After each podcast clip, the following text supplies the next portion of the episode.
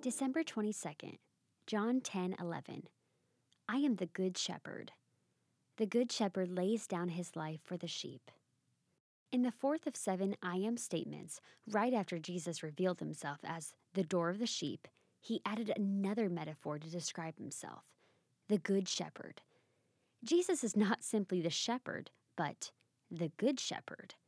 By this statement, Jesus contrasts himself with other religious leaders and systems. Jesus loves his people.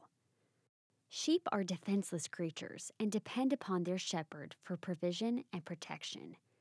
Sheep are followers. When one goes off a cliff, the other follows blindly. The Good Shepherd willingly encounters dangers and difficulties, risking his own life to protect his sheep. How tragic when sheep were entrusted to careless shepherds.